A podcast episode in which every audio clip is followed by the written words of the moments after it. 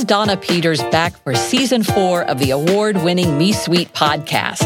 Here we continue to shine a mic on career-driven, life-minded professionals, sharing our wins and our warts as we cultivate the role we want work to play in our lives. Putting work to work for us, as I like to say. Let's get in there. This episode discusses mental health at work and is not appropriate for small children. On this episode of the Me Suite, I am bringing together 4 trends. The first trend is around the impact of the pandemic on healthcare workers. The second trend is our heightened awareness of health, both physical and mental health of people at work. The third one is the incredible impact that animals have had on our lives during the pandemic, and so many families taking on new animals who have never had pets before. There are now 70% of U.S. households have a pet. And then the fourth trend, and I think so disturbing, we're going to talk about the impact of the pandemic and other factors on the veterinary community. They are on the front lines of medical care for members of our family who just happen to have fur. And so today I have brought someone very special into the Me Suite. Her name is Dr. Jodi. She is a doctor of veterinary medicine and also has a master's in public health. Welcome, Dr. Jodi, to the Me Suite. Thank you, Donna, for having me. So, Jodi, I did start with a lot of a data dump in there. I want to start with your data because it's kind of fun. Okay. So some quick rapid fire questions. Okay. How long have you been practicing veterinary medicine? 22 years. And you are what is called a companion animal vet. Is that right? Companion animal or small animal. Or small animal. And did I read correctly that in veterinary medicine, when you're in medical school for a DVM, you study 6 species? Yeah, you study small animals, food animals, and then if you are interested in additional species, then you can pursue those as well. Yeah. So I've always thought that that's kind of interesting. When I think about, I'm certainly not minimizing human medical doctors, but animal medical doctors, you would have studied cats and dogs. You would have studied what? Horses, pigs, chickens? And cows. And cows. Mm-hmm. Wow. Okay. That's pretty amazing. Mm-hmm. Okay. And how long is that? What is that medical school journey for a vet? It's the same track as human medicine. I'm married to a physician, so he and I went through our schooling together at the same time, parallel to each other. Okay. So you need to obtain your undergraduate study. You know, usually you have a bachelor's degree and go on to veterinary school or medical school, and that is another 4 years of training. And then should you decide after that if you want to subspecialize in something like veterinary surgery or veterinary ophthalmology, then you can pursue additional training. Or if you decide to be a general practitioner, as I am, you can go to work right after you graduate. Okay.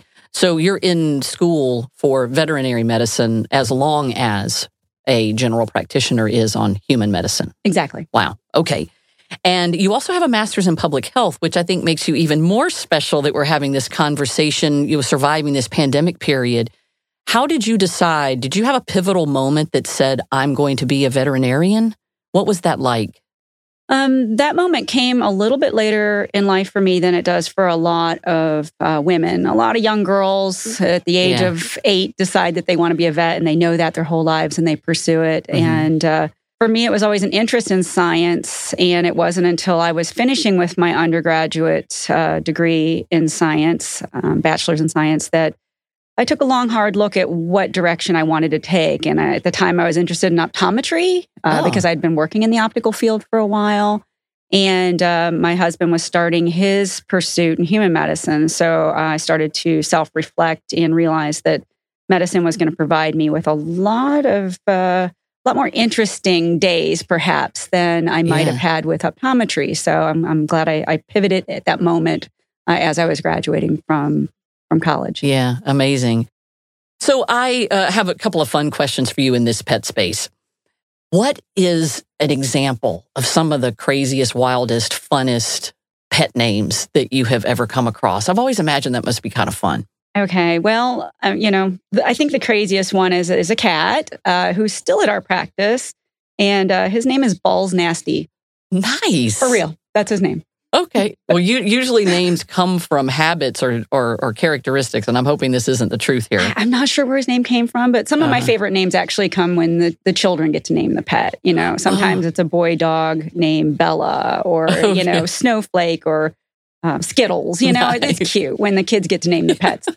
I did have a cat owner who had two kitties. One was, or is, Señor Don Queso, and the other cat is Detective Beans. Nice. And I love when people can, you know, have some humor in their pet names because it really gives them some character. I like this, and it's a good challenge on my next pet. I got to get more creative. I think is what I'm learning. Yeah. Okay. At least to lighten up your day. Now that I know how important it is that the name be fun. When you're reading the schedule and you get entertained by the names, that's a perk. Yeah, that's so cute. And then, is it true, bust a myth for us here in the Me Suite, is it true that owners look like their pets? Oh, some of them do. Yeah. Absolutely. Dog and cat owners, believe it or not. Okay. My favorite is, you know, when a bulldog owner kind of looks like their bulldog. Nice. I mean, that's precious. I love it. Yeah, so if I wanted to be the lean, lithe ballerina, I would need to go get an Afghan hound and hope for the best or something. I think you could do that. Okay. I think you'd achieve that goal.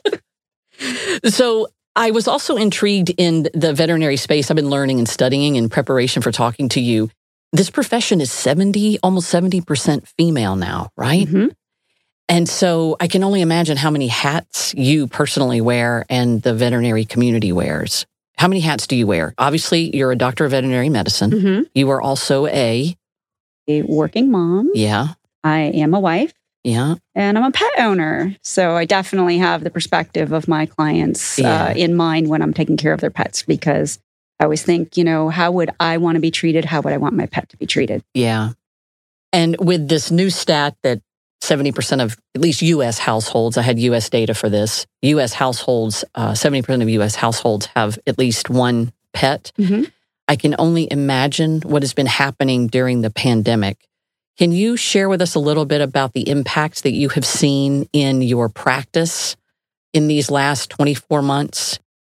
You know, if I can go back to March of 2020, you know, before the pandemic hit, it felt like we had really good balance. You know, you could have your appointment, come in and spend your time with the client, make sure you're practicing really high quality medicine, and everybody felt like they had the time that they needed. Mm-hmm. And the pandemic hit, and obviously at that time, you know, there wasn't a roadmap. And most of the veterinary community went with the curbside model for safety. Yep. And therefore, clients were no longer coming into the building.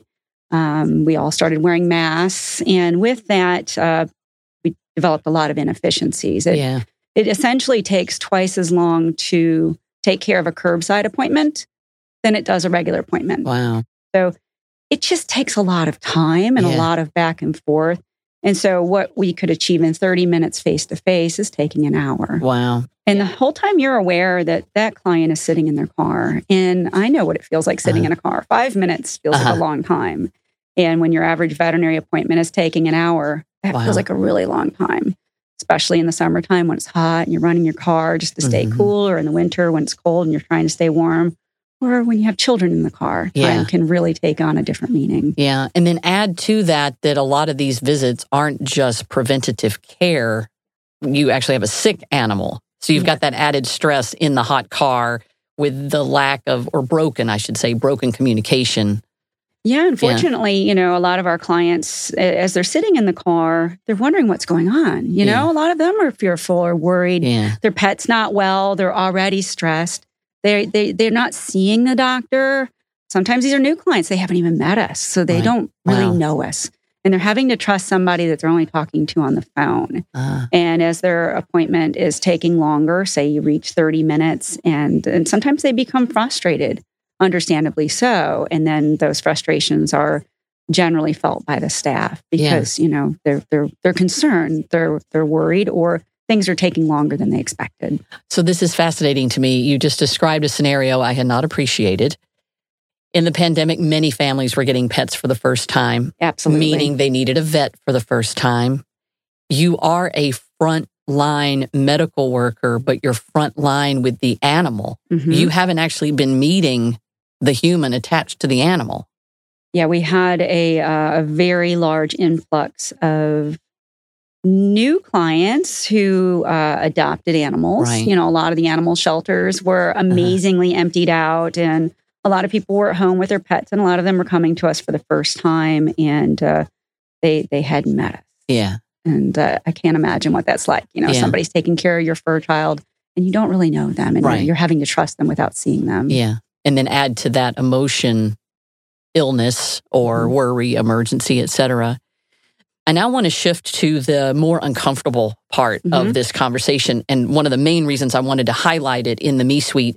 In the Me Suite, we are career-driven professionals Absolutely. Who are also trying to be life-minded. And I came across some stats and appreciated through conversation with you, and I'm going to read them. Mm-hmm. 1 in 6 veterinarians have contemplated suicide. Yes. The veterinary profession is 3% more likely to die by suicide than the general population. This is staggering to me. Mm-hmm. And then you add on top of that, the profession is about 70% female. Mm-hmm. You add on top of that, that every day in the news, we are learning more and more about the critical component of mental health in the workplace. But that might be easier for a bigger corporation. A lot of these veterinary practices are smaller companies, right? With more limited resources, more independently owned, correct? Correct. So I want to talk about that. I want to talk about knowing that I have these listeners here captivated right now and thinking about their animal parents. What could we be doing as animal parents and thinking differently about your profession and how we show up to you and have more respect about what you and your seat are doing for us? I think that's a really good question, and one that I want to help with for sure.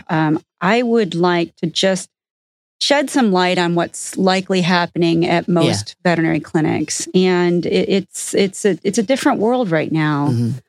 Mm-hmm. You have small clinics where you know the demand has been high, and the inefficiencies are causing a lot of stress, and it's month after month, and now we're well into our second year, and unfortunately, people are leaving. Yeah, a lot of people are leaving. Yeah, we've lost over 20 members of our staff. Wow, this year, and these are veterinarian medical doctors as well as tech staff. Oh, technicians, receptionists, assistants, all across the board. And I know the labor shortage is not unique to us. Yeah. You know, there's people leaving jobs everywhere, but you know these are skilled, trained employees that are not easily replaced. Right. Some of them are leaving to go to smaller clinics, hoping that it will be less stressful. Some of them are leaving the workforce altogether. Mm. And then some of them are just trying something different, trying to find something that's less stressful. Mm-hmm. So as we have fewer workers and more demand, our appointments are becoming more and more booked and harder to come by. Yeah. And so what clients are experiencing has got to be incredibly frustrating is that, you know, your pet's sick and you want to be seen. Mm-hmm. And what used to happen is you'd call your vet and say, my pet's sick and we get you in today and we take care of your pet.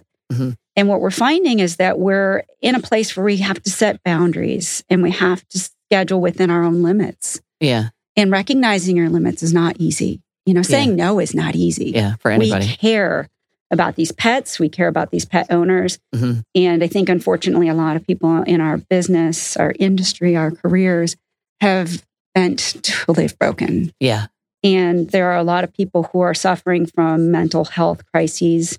A lot of people are suffering from burnout. Yeah. And it's really difficult. So what we're finding is that we are now kind of practicing in a little bit of a different time. You know, we're not able to take care of every patient every time as we used to. Mm-hmm. And we're having to send some of these patients to the emergency clinic instead of seeing them. And we don't like to do that, but you know, we've reached our boundaries, we've reached our capacity, I should say. Yeah.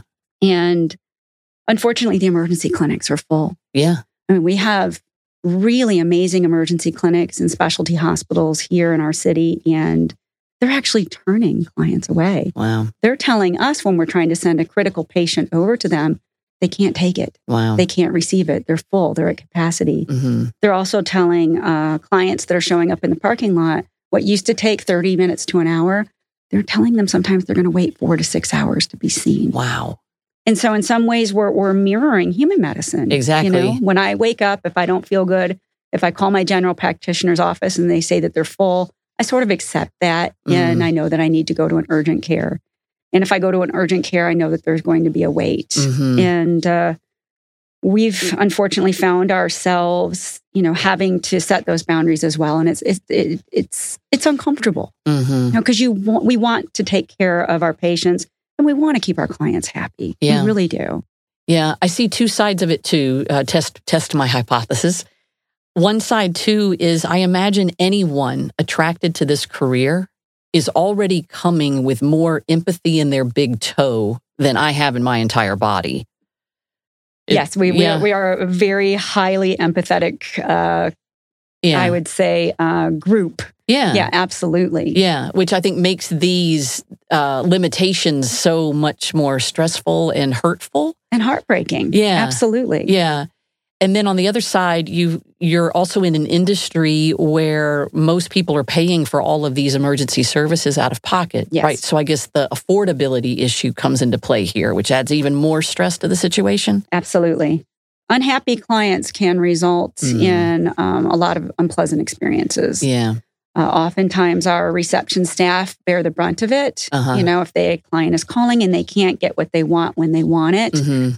They're going to yell at the reception staff. They're yeah. going to belittle them or call them names. And, you know, these are people just trying to help and trying to do their job. Yeah. Sometimes it's our assistants, our technical staff, and then sometimes it makes it to the veterinary team.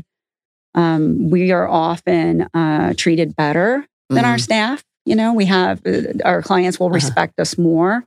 And unfortunately, this year, you know, you touched upon this earlier, and I will get emotional, but the increase in suicide does happen. And we lost a member of our staff this year to suicide, one of our veterinary technicians, and it's still unbelievable. It is unbelievable. I worked with her that day, and that day there was a lot going on, but amongst the things that happened, a client did berate her. And I'm sure that wasn't the only thing that was driving her to that decision, but you can't help but think that it contributed. Yeah, and never experienced anything like that in my life. Mm-mm. It's one of these horrific stories that made me think about shining a light on this, because you are a career professional at a time that we could never have predicted. Mm-mm. And we as pet owners, which is 70% of U.S. households, I think we have a role to play here in how we respect the profession and how we are showing up. And so the same way I can go teach a dog to stay, sit, or no, I wanted to learn what could we be doing to humans. If you could go and train a human to do the equivalent of the sit, stay, or no, what would that look like? For my next visit, how should I show up?